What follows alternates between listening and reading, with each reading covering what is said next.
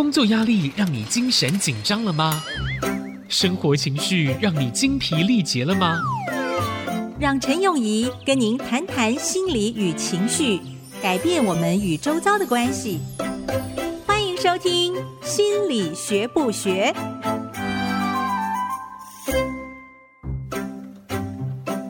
各位听众，大家好，欢迎收听《心理学不学》，我是陈永仪，你好吗？今天好吗？在这个炎炎的夏日，台湾好像除了热之外，蛮潮湿的。有时候这个潮湿啊，会让呃热的感觉更难受。不过还好啊，现在我们活在现代的社会，有时候我有机会去看一些古迹的时候，都想想古时候的国王都没有我们过得舒服哎。他们有很多的嫔妃跟侍从，可以帮他们扇扇子。那是 OK，可是你看，我们虽然没有这么多人来服侍我们，但活在现在科技发展如此进步的社会当中，车上有冷气，办公室也有冷气，回家还是有冷气。不过我们现在好像有点要担心这个电量的问题。不过呢，呃，相较于古时候，嗯、我觉得如果要你选，你愿意在古时候做国王，还是愿意在现代做一般老百姓呢？刚刚心如跟我说，她要当女皇。心如，你确定吗？你当女皇可没冷气可以吹哦，也没有 FaceTime，也没有 Line，跟你的亲朋好友可以这样子的保持密切联系哦。可是以前有飞鸽传书啊。我要讲到飞鸽传书，呃，这个心如，我们最近有收到这个听众朋友飞鸽传书给我们呢。嗯。有些飞鸽传书的 这个 主人其实挺着急的，老师，因为我们今天要回复的是一位无助的妈妈，她的来信。这个妈妈呢，她说她的女儿在高中的时候因为课业压力就罹患了忧郁症。其实这个妈妈很自责哦，她说因为那时候没有及时注意到，她一直说自己是个不及格的妈妈。那现在呢，女儿是有固定的看诊跟拿药，但是经过这两三年来，情况她的描述是说没有好转，孩子也不让爸妈介入她的事情，特别是生病的事情，嗯，只是她会把生活重心哦黏住她弟弟。那弟弟刚开始因为姐姐生病的关系，也就忍让。但是因为最近黏得太紧了，所以变成姐弟之间的冲突不断。这个妈妈是说，弟弟告诉她，呃，下降下去的话，她可能会生病，所以妈妈非常非常的着急。嗯，这位妈妈真的是辛苦了。不过呢，从呃这位妈妈的来信的言辞当中，呃，可以回问这位母亲以及其他的听众朋友，因为我们之前花了一些时间讨论。认知心理学跟认知治疗法，那这样子，因为刚好在我面前的就是心如嘛，所以我也请各位听众朋友可以想一下，在刚刚心如所描述这位妈妈的言辞当中，你可以看到她有什么认知吗？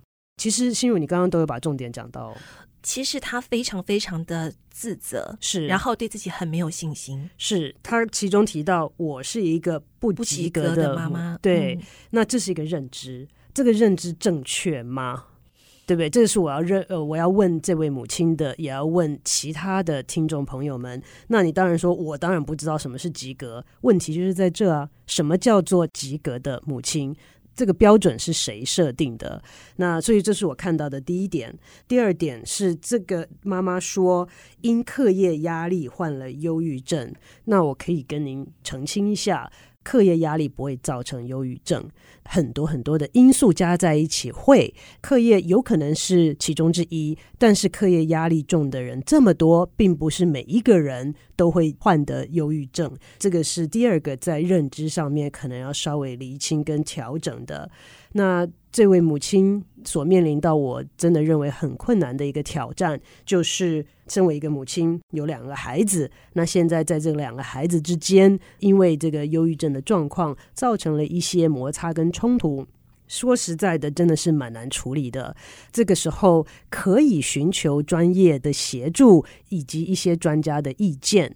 有一种叫做家庭治疗，我们所谓的 family counseling 或者是 family therapy，那是整个家庭一起过去的。特别是在未成年的小朋友当中，我们常常会使用到这样子的方式，因为小孩子嘛是在家庭环境当中长大，那还没有成年，在各方面都还在发展，所以遇到任何问题的时候呢，不可排除的、不可避免的家庭环境一定是其中的因素之一。那家庭的成员都很重要。特别是核心成员，所以父母跟孩子建议寻求家庭咨商这样子的一个呃方式来帮助您，至少可以听一听专业人员的意见跟想法。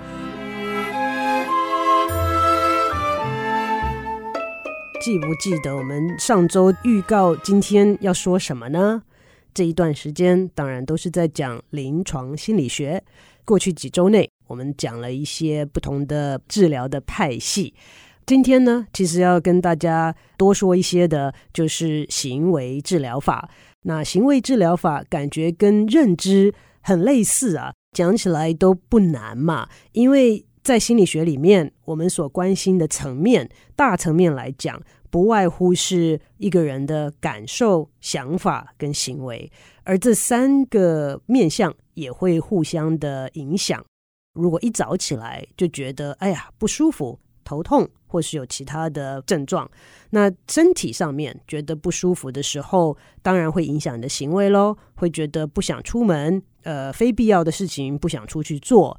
那身体常常不在动的时候呢，我们的感受、我们的想法也会变得比较。低落，甚至比较灰色，所以这三个层面呢，都会互相的影响。那行为上面来讲呢，在心理学上来讲，是最嗯可以观察到的一个层面。通常我们在讲说一个人的个性是什么样子的时候，我们可以在他的行为上，有的时候可以看得出来。就拿我上课来讲，常常问一些问题的时候，你会发现回答问题的。都是那几位同学，他们至少在行为上，我们可以看得见哦，他可以在别人不讲话的时候，他愿意第一个站出来讲话，或者呢，在平常一般的活动当中，会看到某些同学特别不介意去跟别人接洽啦，去参与活动啦。那这些我们可能就可以想说，哦，这个人的个性是属于比较外向的个性。那内向的人呢，在行为上面可能就没有这么多的活动。上周有跟大家提到 B.F. Skinner，呃，是行为主义做操作制约的著名的心理学家。我常常看到他的一些实验的影片或者相关的叙述的时候，我都觉得好神奇哦。上周有跟大家稍微提到一点，说他可以教鸽子用翅膀去打乒乓球，是一个完全不自然的行为，但是他可以经过奖励。来让这些鸽子达到这样子的行为，但让我觉得更稀奇的是，不只是达到这样的行为，它可以让鸽子很喜欢去做这样的事情。那你说你怎么知道鸽子很喜欢去做什么？它讨厌什么？嗯，我们可以从它的行为来看。在 Skinner 做这样的实验的时候，当然他是用奖赏的方式居多。给鸽子的奖赏方式就是给它爱吃的东西嘛，就像我们训练狗的时候也是这个样子哈。嗯，那他就会用渐进式的方式让鸽子学习到：哎，我用这个翅膀把乒乓球打过去，而对方没有打回来的时候。我就会得到一个奖赏，所以这个就是我们人的认知里面是什么？是赢嘛？你打过去，对方没有打回来，你就赢了嘛？那当然，鸽子不知道什么叫赢，但是他知道，当这样子的现象发生的时候，他就可以吃到好吃的东西。所以久而久之，我们看到的一个画面就是。鸽子会很喜欢打乒乓球，然后赢的时候，它很雀跃耶。那雀跃当然不是因为它赢，是因为它可以得到它的奖赏。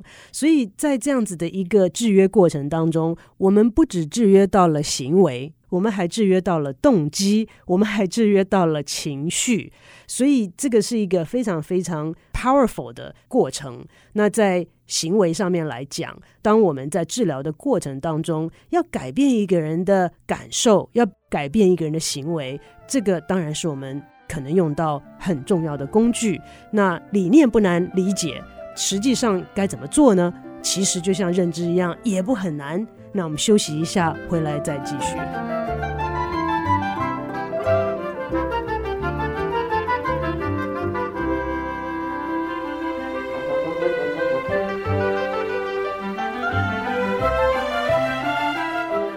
欢迎回到心理学不学，我是陈永仪。你有没有想过，是些什么样子的事情会让你快乐啊？或者我们可以回想一下，在最近的这几天，甚至这一周当中，你心情特别好、特别开心的时候，都是什么时候呢？是这个老板称赞你的时候吗？是小孩成绩好的时候吗？还是加薪了？还是出去旅游的时候呢？我之所以这样问，是因为我们常常在生活当中不知不觉的就被制约了，不可避免的，在我们现在的生活当中，钱是很重要的一个东西。虽然有人可能很清高的说我不在乎钱，可是好像在现在的社会当中，没有钱，完全的没有钱哦，应该是寸步难行。但是钱到底是什么东西？它是一个很不自然的东西，它不过就是张纸而已。那为什么我们在生活当中，第一个现在是不可能没有它；第二个，它可以带来我们很多正向的感受，对不对？我们升官了、发财了，或者中了乐透了，很少人会说我中了乐透，我大哭一场吧，对不对？应该是带给我们正向的感觉。那它这个东西的本身其实是不具任何意义的，一张纸，一块金属。甚至金块，它也不带任何意义。它之所以能够带给我们正向的感受，主要是因为它可以换取我们想要的东西，经由它可以换到很多我们认为重要、我们想要的东西。嗯，不管是物质上的，好，甚至精神上的也可以啊。我金钱够的话，我可以去旅游啊，我可以去休假呀，可以达到很多我在生活当中。让我觉得有价值的东西，所以它本身久而久之也就具备了这样子的意义。在了解了这些制约的原则之后，不管是古典制约也好，操作制约也好，因为我们的行为造成了接下来行为的一些改变，跟在决定上面的修正。在很多的心理疾病上，我们可以看到它的现象，是因为制约的过程所造成的。譬如，今天如果在月夜风高的晚上，你走在一个人烟稀少的巷子里面，很不幸的被抢了。这个是一个很不好的经验。那在被抢的过程当中，当然也可能生命受到威胁啦，或者是面对抢匪之间的惧怕感受、恐慌等等，都是非常不好的经验。可以想象，这样子的经验会造成你下一次在行为上跟决定上有些什么改变呢？我想大家都可以很容易的猜测到，哦，下一次他可能晚上就会开始怕黑啦，或者晚上走路的时候就不要去走小巷子啦，或者会去避免人烟稀少的地方啦。那这些都是很正常的反应。但是当我们反应过度，或者是完全没有弹性的时候，就会在我们的生活当中造成一些不便，甚至于在之前有提到过，在我们的生活当中会让我们的生活功能造成影响。例如，如果你今天要值晚班，但是你因为有过这样的经验之后，你就晚上不敢出门了，所以你就不能上班了耶。这个就造成了你在生日常生活的作息跟功能上受到了很大的影响。所以，根据行为主义以及制约的原则来看。我们是因为把当时的经验跟感受与现场的事件跟现场的很多的状况有了连结，所以之后在行为上造成了影响。那如果要解决这个现象，该怎么做呢？就要把这个连接给断掉啊！所以第一个就是要能够很清楚的厘清跟呈现到底是什么东西被连接了。那以刚刚的这个例子来讲，就是在晚上的时候走在人烟稀少的地方被抢了，所以因素有很多，有黑暗，有人烟稀少，有面对抢匪。好，这些因素如果要能够断掉这个连接，让生活作息都很正常的话。这个当然是一个很简化的一个范例啦。那呃，我们就要把这些环节都呈现出来，然后呢，在行为上面要让他有不同的经历。也就是说，我们要在晚上的时候能够带他出去，因为他把晚上跟被抢连接在一起了，所以我们要让他经历的是晚上出去，但是很安全，或者晚上出去，并没有被抢，就是把之前的那种连接给洗掉的意思啦，让他重复的经历是黑夜，是晚上，是人烟稀少，但是你没有被抢，但是你很安全，所以在行为上让他重复的在经历这样子的一个经验的时候，通常就可以让他把之前的一些不好的经验给洗掉，不好的连接给断掉，经由这样子行为上的练习，治疗精神上面的疾病。在忧郁症的临床表现上面，行为是很重要的一环。以一个有忧郁症的病人来说，通常他们不会想要出去，也不会想要动，所以活动量都比较低。很严重的。嗯，忧郁症发作的情况的时候，有些人连下床都会有困难。那当然，重度忧郁症在发作的时候，我们通常会需要与精神科的医师合作，用用药的方式来先减缓一些他们的症状，然后才能够有效的以这个心理咨商的方式来继续治疗。那在行为治疗法来讲，以一个轻度到中度忧郁症的病患，常常我们都会给他们一些功课哦，让他们在行为上面，呃，先活跃起来。有的时候哈，当我这样讲的时候，有些人是可以理解，是说，哎呀，今天晚上有个聚会，我真的不想去，因为我觉得有点沮丧啊，觉得情绪有点低落啊，所以根本不想出门。但是呢，基于某种原因，呃，你最后还是去了。那通常很多人都会跟我讲说，其实我去了也就好了，去了我就觉得，哎。跟朋友见见面还蛮好的，呃，跟他们谈话互动啊，也让我的情绪变得比较好一些。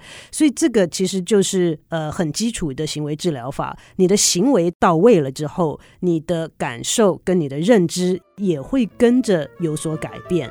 所以这个是行为治疗法的呃很基础也很简单的原则。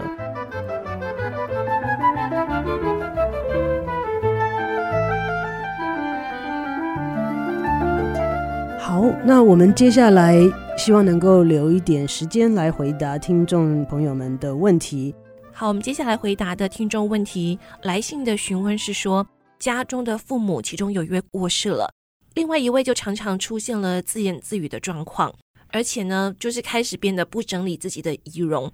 啊，他有去网络上搜寻一些文章，看到说这是一种心理疏解，他不确定这是不是正确的，嗯、那是不是正常的？想要来问老师。嗯。还是那句老话哈，这些现象是不是有影响到他日常生活的作息？其实我会想要再请教这位听众朋友的是，不知道母亲过世是多久以前的事情？如果是刚刚发生的事情，例如只有一个月。甚至三个月之内的话，我会觉得给老人家一些空间，让他用他自己觉得想要的方式，呃，来适应这样子的转变。只要他适应的方式是不伤害自己、不伤害别人，那短暂的影响自己的功能或者是生活作息是可以理解的，因为在经过这样子大的转变之后。我们的生活一定在暂时会被影响，这个所以时间点是很重要，它的频率也很重要，它的程度也很重要，所以这些都是一些评估的标准。如果是呃要小心起见，当然是可以寻求一些呃精神科医师或者是心理师的意见。我的想法是多问总是没错啦，但是先不要劳动老人家让他去跑医院啊，我觉得是可以先询问精神科医师或者是临床心理师，但是他们可能我在猜想。一开始要询问的也是这些问题，就是说，呃，时间维持多久啦？这个母亲过世多久啦？情况有没有影响到他生活作息很严重？例如说，如果他三餐都不吃，那这样的是不行的。那如果他变得少吃多餐，呃，或者是这个吃饭的时间有所变动，那这是 OK 的。所以这还是要做一些判断。那所以这位听众朋友，如果真的很担心的话，是可以询问一下专业人员的意见。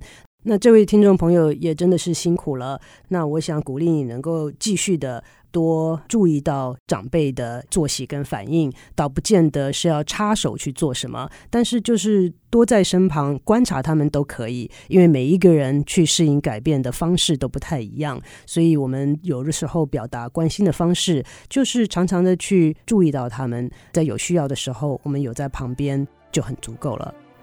那我们今天的节目大概就进行到这边，下周我们会继续的讨论不同的临床心理上面的治疗方式。那我们就下周再见喽。